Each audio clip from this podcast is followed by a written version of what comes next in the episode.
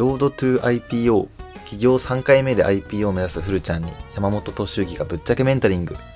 この番組はチャットワークを創業したパワーエンジェルスの山本敏之さんから起業3回目のフルちゃんが山本さんの IPO までの知識や経験を引き出し自ら上場へとチャレンジしていくポッドキャストです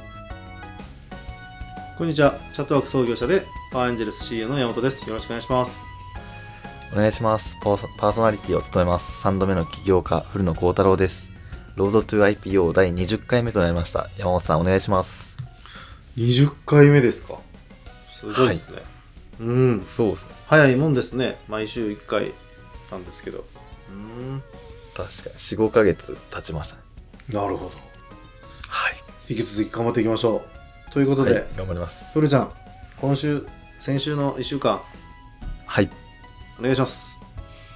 そうですね僕は先週はまあなんかたまたま同世代の起業家と、まあ、起業したい人とご飯行く機会があってでまたその人が公開情報的にはまだ多分出してないのかもしれないですけどしっかりした VC から資金調達数千万して今事業ゴリゴリやってるみたいな話とか、まあ、ハードワークめっちゃしてるとかの話を聞いて結構まあ刺激をもらえた1週間でした。どんな刺激？そうですね、まあ、やっぱりなんか社長が一番動いてるんだなっていうところは結構強く感じたのと、まあ、その人がグローバル思考領域的には結構グローバル狙っていけそうな領域だったのでどういうふうにグローバル戦略考えてるかとかあとしっかり株主をグローバル、ね、狙えるためのところ、まあ、しっかりグローバル知見ある人を狙ったりとか、まあ、そこの超大手と、まあ、グローバルの知見がある超大手の CVC から調達するとかそこら辺の話とかも聞いてあめっちゃしっかり考えてるなっていう本気で狙ってるんだなっていうところで結構。熱さを感じました。いいね。はい。うん、ここはちょっと、まあ、同世代がゆえによりなんか感じるもの負けてられん自分もね。いやそうですね。同じやらなければっていう気持ちになりました、なるほど。はい。山本さんはどんな1週間でしたか？そうですね。僕はちょうど、昨日かな？はい。昨日、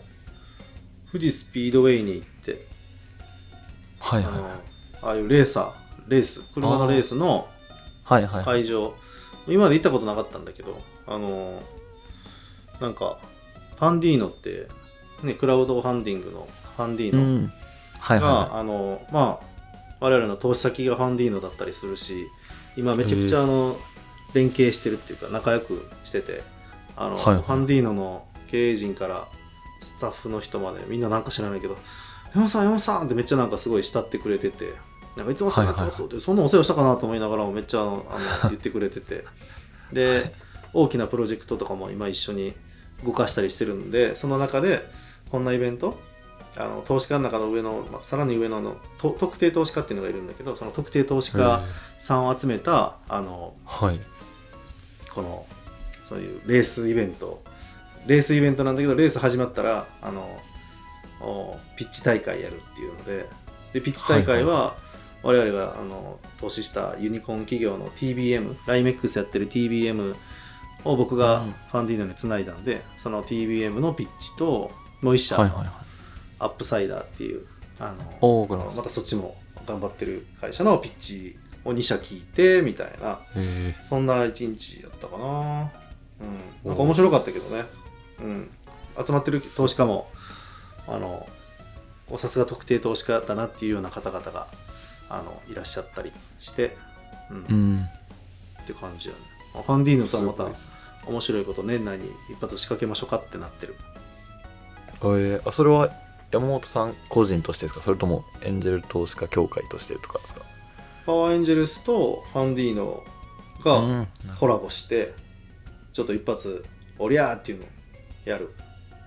なるほど。そこの情報はまだ出したらダメみたいな感じですか？その情報はまだ今出せないけど年内に確実に出る、おおなるほどです。うん。そこは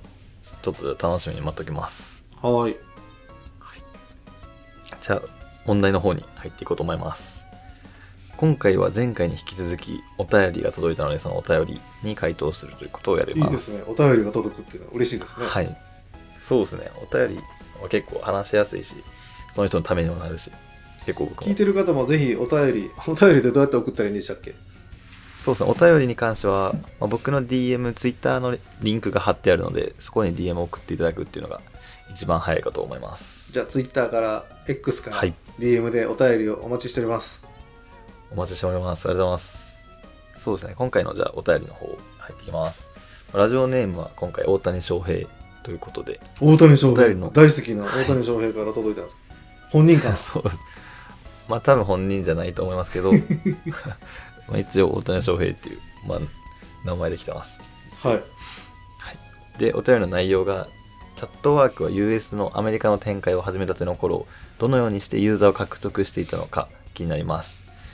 はい。で、まそのちょっと具体のところでいくと、私は先月から米国展開を始めたスタートアップで働いております。でその会社はすでに日本で1億程度の売り上げがある会社です。で、日本ではすでにユーザーを抱えている状態で、米国に進出するという意味では、チャットワークと少し近い、事例が近いということで相談していただいたとのことです。なので、まあ、簡単にまとめると、チャットワークは US でどういうふうにユーザー獲得をしていったのかっていうところが聞ければなと思っております。はいそうですね、まあ、僕が5年間シリコンバレーに思いっきりもう命かけてぶっ込んだノウハウをはい。どうつかいつまんで説明するかなっていうのはちょっとあるんですけど、はい。うん、そうですね、まあ、まずそのお米国展開する上で、うん、本当にそのプロダクトは US にフィットしてるのかどうかっていうのはまず一つあるかなと思いながら、まあ、大体あの、日本でうまくいき始めたらアメリカで行くぞとか、アジア行くぞってやりがちなんだけどね日本ってあのガラパゴスな国なんで、はい海外から日本に入ってくるサービス、まあ、Facebook だインスタだ Apple だ Google だって入ってくる会社ってみんな強い会社ばっかりだと思うんだけどはいはいはい。裏を返せば強い会社しか入ってこれない国なんですね。CD がなるほど。未だに売れる国だしソフトウェアはいはいはパッケージで買う国だし、はい。あの本当に、えー世界から見たら異様なマーケット。なのに GDP3 位というううん国なんです、なので日本自体が伸びてる時はそれでよかったんだけど、はい。でえーまあ、ある意味戦争で考えたら分かりやすいね。地続きのヨーロッパとか中国とかじゃなくて海に囲まれてる国なんで守られてるんですよね、うん、確かなので独特ガラパゴスってあのね携帯でガラパゴスガラケーって言うけども、おはい独特の生態系が日本にあるんでその中で作って考えられたプロダクトがグローバルでそのまま通用するケースっていうのはに。うん相当レアケースと思った方がいいかなと思っていますっていうのがまず大前提、はいはいはい。えー大前提な上でじゃあ攻めていく上で僕がシリコンバレーに行った5年間のお結論はあの、同じ球技のスポーツをやっていたのに、えー種目が違ったっていうのが日本での戦い方とアメリカでの戦い方の違い、へー。つま、りはい。大谷翔平は、ね、ラジオネーム大谷翔平さん。大谷翔平さんは、はいはいはい。あの野球ですよね。はい、そうですね。で野球で日本でプロ野球やって、まあ、WBC とかもね基本ルール一緒ですよね。球がちょっと違うとかいろいろあるかもしれないんだけど、基本一緒のルール、で、はい。アメリカ行ったら同じルールだから、まあ、通用する人は通用しますよね。レベルレベルは高いから大変だけど。でも、はいはいはい。大谷翔平選手がアメリカに行ってアメフト選手になったりサッカー選手になったらはい。同じような活躍できますかって言われたらどうですかっていうまあ、それは確かに無理ですよね、間違いなく。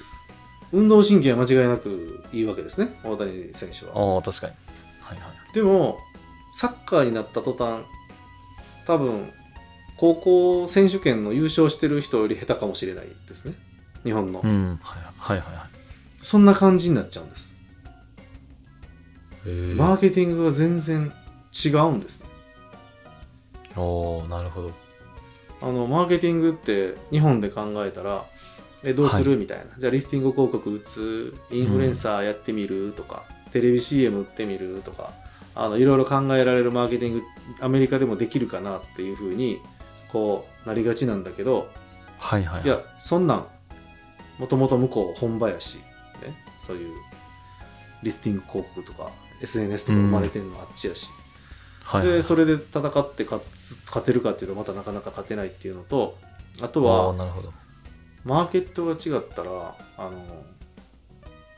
日本には存在しないはい。マーケティング手法があるんですね、へえなるほど。例えばどんなんですか？あの例えばはい。日本だとさっき言ったよね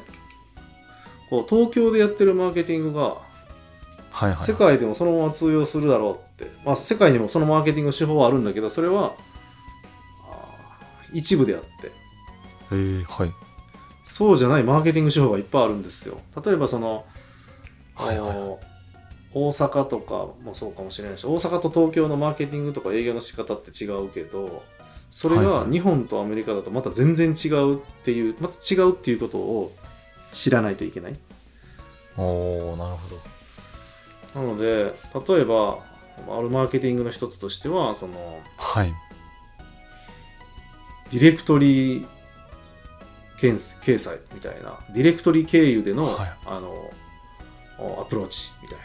ディレクトリって何？って今の若い子ディレクトリ検索エンジンとか知らないと思うんやけど。そうそうわかんないです。昔はあの Yahoo の検索エンジンは全部手動でやってたの。ね、手動で Yahoo の社内の人がこうカテゴリー分けしてやってたんだけど、掲載してもらうのに審査で5万円払ったりとかしてたんだけど、はいはい。はいあのそのディレクトリがアメリカではいまだにまだあのこう B2B のサービスだったりするとあったりしてそこにしっかり掲載していくっていうのがすごい重要だったりすると。そんなんも日本だとえすっかりないし知らないし。はいはいはい確かに。そんなマーケティング手法があるっていうことすら誰も知らない。ことであったりとうんかはいはいはいあとは SARS SARS サービスね。我々チャットワークがやったような SARS サービスとかもあの、はい。お普通じゃあ日本で言うと代理店つけて、えうん。ー誰かに売ってもらおうってすると、はい日本ってうどうやるかっていうとじゃあ代理店のおこういう獲得とか代理店のマージンとかはい。代理店戦略を自社で考えるのね。うん。それ日本でだと普通なのいやはいはい。代理店つけるんだったら代理店政策施策は自分たちで考えるでしょって感じやねんけどアメリカははい B2B の代理店が、あの10万社以上あるのねだから B2B の代理店施策を専門にやってる会社があってで、えええーあなたのプロダクトだったらこういう風なあのインセンティブ設計にして3ヶ月以内にここまで到達しない代理店はあの首を切りなさいっていうその評価制度まであってでさらにそのはい B2B を取りまとめるプラットフォームがあるのねだからへー B2B の代理店探す時にそこの会社にちょっとお願いってやったらもう全部そこの設計から代理店獲得から代理店の足切りからあの評価の仕方からやってくれるわけ。でそんなん日本人知らんしないなそんな存在を知らないわけ。はいはいはい。だからそれ知らずにあアメリカでも代理店施策やろうかなと思って行ったらはいはい全部ねアメリカの代理店ってどんなんだっけから始まってたら遅すぎるわけ、はいはい。まずあの日本の企業がアメリカ行って最初に意識変えないといけないのはまずは競技が違うっていうこと。さっきの。うん。はいはい。野球とサッカーぐらい違うと。同じ球技であっても、であとは日本はこう今までこう空手で戦ってきたと。空手で戦ってきて空手で日本チャンピオンになったから世界取りに行くぜって言ったらアメリカ行ったら相手は銃を持っていたみたいな感じ。うん。でその銃を持って卑怯じゃないかって言うかもしれないけどいやいや何を使っても勝ったらいいっていうのがアメリカなんですよっていうっていうことはどういうことをはいはいやらないといけないかっていうと日本にはない武器がある。さっきの B2B の話みたいなはいはいはい。武器がある。武器があるということを知らない。その武器が何かも知らないけど武器があるんだっていうことを知らないといけないしその武器を使いこなして戦ってその武器を使ってきた人たちに勝たないといけないっていううん。ことなんですよ、なるほど。つまり言ったらだからねさっきの野球からサッカーに行った時に向こういきなりねサッカー選手サッカーばっかりやってきた人にサッカーで勝たないといけないみたいな感じになっちゃうからはいどうやるかっていうと、あのもう日本人がトップでやっちゃいけないっていう。へえ。アメリカマーケットをね。はいはいはい。あじゃあ代表誰か。ん？はいはい。じゃあ代表誰か立てるってことですか？別で。あの日本とのパイプ役は日本人でもいいんやけど本社とかが日本だったら、アメリカのトップはもうアメリカにやらせるアメリカ人にやらせないとダメ。チャットワークがうまくいかなかった例があるとあれがあるとしたらあいろいろ他にも要因があるんだけど、まあ僕がずっと代表やってたから向こうでのー俺がやってやるって言ったならそしたら俺がさっきの武器をね。ああこんな武器あったっていうのをこう言ってから1年後に気づいたりするわけ。はいはいはい。遅すぎるよそれじゃだからそんな武器なんあーか当然知ってるしそんな武器ばっかり使ってきましたよっていう人そういう優秀な人を向こうでいきなりもうなんていうかな。オーナーは日本人でもいいんだけどはいはいは向こうでの球団の監督？監督は向こうで採用しないといけないって感じだね、おおなるほど。野球ばっかりやってきた僕がサッカーチームの監督になったらどう戦っていいかわからないわけよ、はいはいはいそのポジションがどうとかルールとか相手のチームがどうとかってわからない。そんな中日本人が上に立ったらうん違う競技の監督やなってやってるっていうこと。おおなるほど。確かに。それでいうのが採用すらも結構難しそうというかアメリカの優秀な人を多分採用しないといけないわけじゃないですか。そう。ってなるとどうやって採用したらいいんだろうっていうところの気にそなる。こも難しくて、はい。あの優秀なアメリカ人ははい。いいいいアメリカ企業に勤めるわけよね。うーん確かに。日本から来て条件がそんなにいいかどうかもわからない日本企業に優秀な人はなんで行くのっていうところをうん。やらないといけない、で日本はストックオプションがね今回の信託型ストックオプションとかもいろんな問題あるようにあの、はいはいはい世界的な標準から見たらありえない条件なわけ。日本のストックオプションって。おおはいはいはだからえなんで給料は給料低くて、まあ、たとえ給料高かったとしてもえストックオプションを当然もらえるよね？と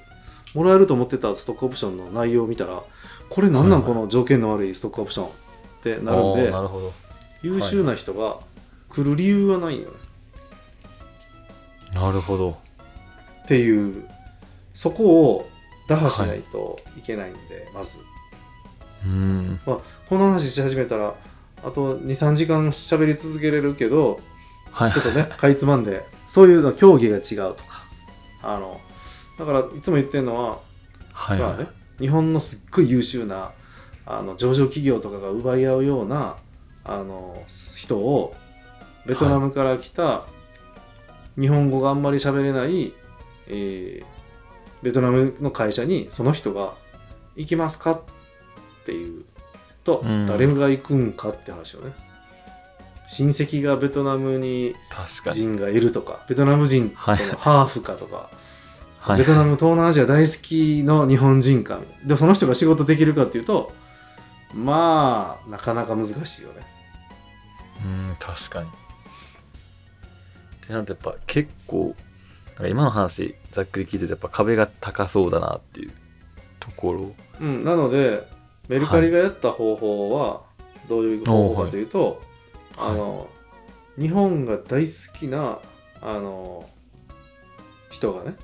アメリカ人はいはい。が日本に来てた時につながりができていてでおー。その人がアメリカに戻って、えーその人が Facebook の幹部になっていたと。うんかなりの上の方の幹部になっていてでその幹部になっていた時に昔からつながってた山田さんが多分つながってたんだけど山田慎太郎さんがつながっていて、その人をリクルリクルーティングするわけ。すんごいありえない条件でリクルーティングして、はい言ったら、はあの球団の向こうの球団の監督として来てくれないかと。で彼は日本好きだしもともと日本でも会ったことあったし、みたいなそのつながりからヘッドハンティングできた。でその彼にチームから何から作り直させるっていうことをやって、はいはい。でそれでストックオプションももちろんアメリカ用に設計し直していてい日本人とアメリカ人の違うストックオプションの設計をしていてなぜ知ってるかというと僕らのストックオプションの設計をやろうとした弁護士事務所があ直前でメルカリのストックオプションアメリカ用の設計しましたよっていう担当の人やったからあじゃあ僕らもそれと同じような設計してくださいって言ったんで。はいはいはでそれでこうその人を採用してでその人がやっぱり日本とアメリカだと UI が全然違うと。これデザインのセンスも違うからね、感覚も違うから、はいはいそれはもう好みの問題もあるかもしれんけども違うんでアメリカ人がバーガーとかステーキとか好きなように、日本が好き寿司とか和食が好きなように違うんで、はいはい。メルカリはアメリカと日本でアプリの UI を変えてるんよね。いへえ知らんかっ同じ機能なのに UI 変えてる、はいはい。変えないとやっぱり浸透しないんで僕らもだからアメリカと日本で UI 変えようかっていうのも何回もずっと議論したけどえ。もう二重管理がめちゃくちゃやっぱりコストかかるんで。ああなるほど。うん。なのでちょっとそれはややらなかったけどメルカリそれやってるんで、ああす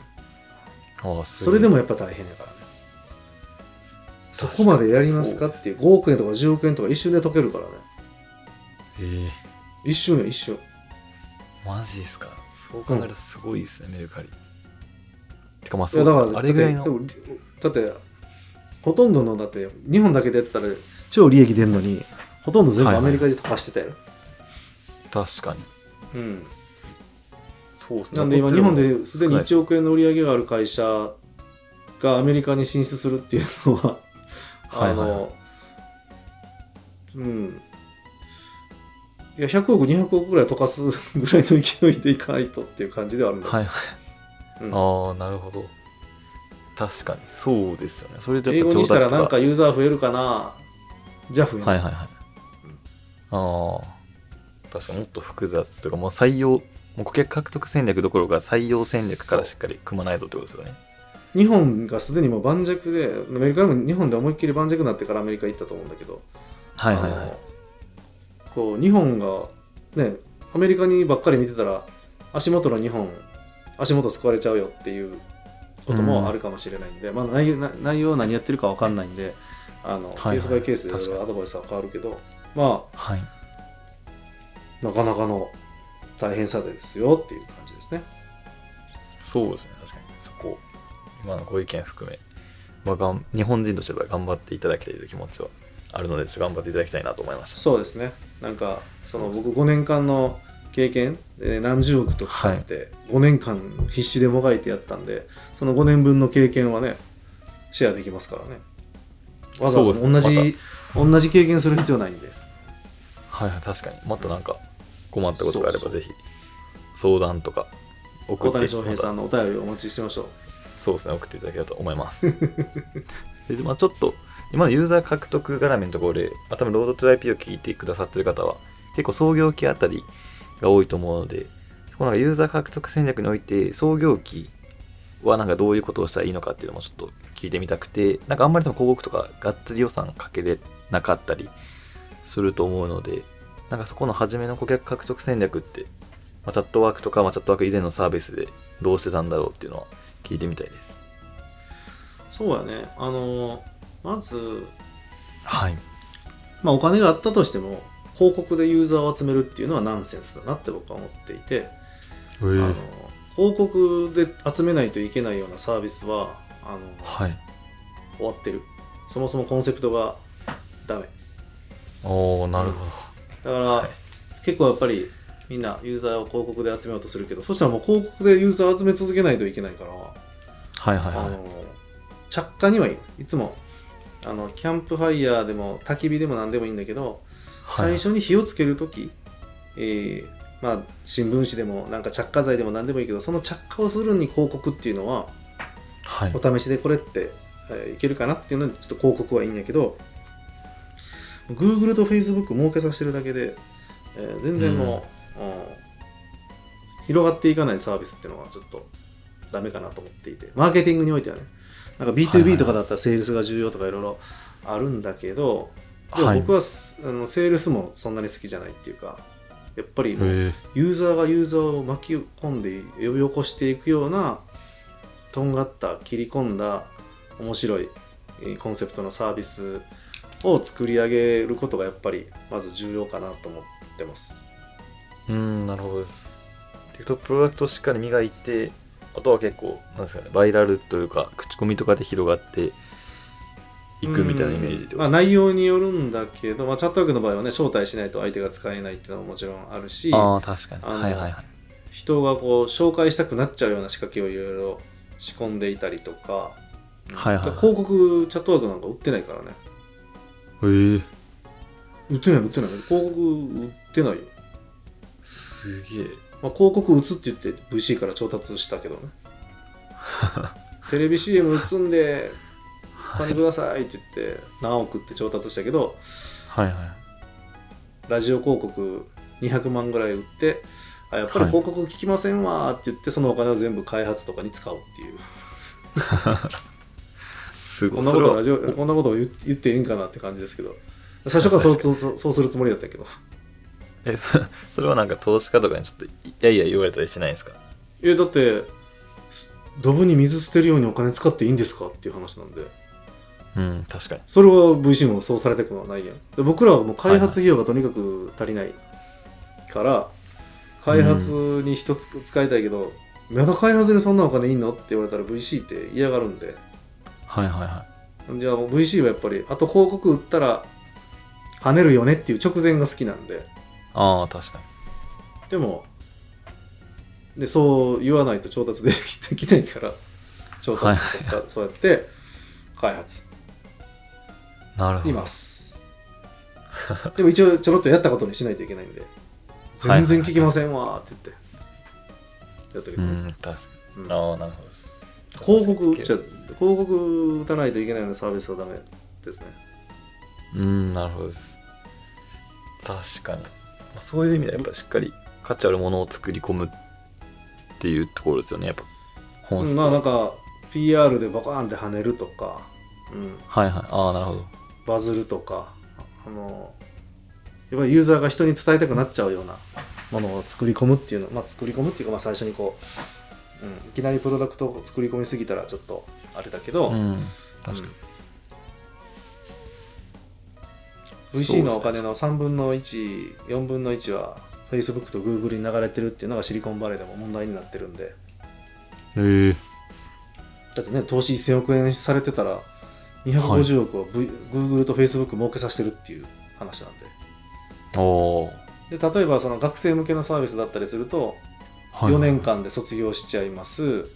うん。でじゃあまた新規広告で取り続けます。4年間で卒業しちゃいます。みたいな。ずっとそれの繰り返しになっちゃうんで、はいはい確かに。うん、まあ確かに。そこの設計みたいなところは確かに結構しっかり考えないとひたすら広告費が流れて、まあ、なんなら赤字になっちゃうかもしれんし、まあ、利益がどっちにしろ薄いサービスになってしまうってことですよね。そうねやっぱり、まあ、超レッドオーシャンのジャンルだったら広告使わざるを得ない時もあるんだけど、うん。まあ、新しくスタートアップをやろうとしてるサービスって他がやってないような切り口で、ねはいはい。サービス展開していくと思うんでその辺はまた違った戦略で広げるといいと思いますけどね。ああなるほどです。ありがとうございます。ちょっと確かに結構今チャットワークから幅広く顧客獲得のところについて学びました。ありがとうございますはいはい。じゃあそろそろお時間近づいてきたので、エンディングに入ります。ロードトゥ IPO、企業3回目で IPO を目指すフルちゃんに山本俊之がぶっちゃけメンタリング。ここまでお聞きいただきありがとうございます。番組への感想は、ハッシュタグ、ロードトゥ IPO でツイートいただけると嬉しいです。ロードトゥ IPO に関してご意見ある方は概要欄にフルノの X のリンクがございますのでそちらからご連絡お願いいたしますそれではまた来週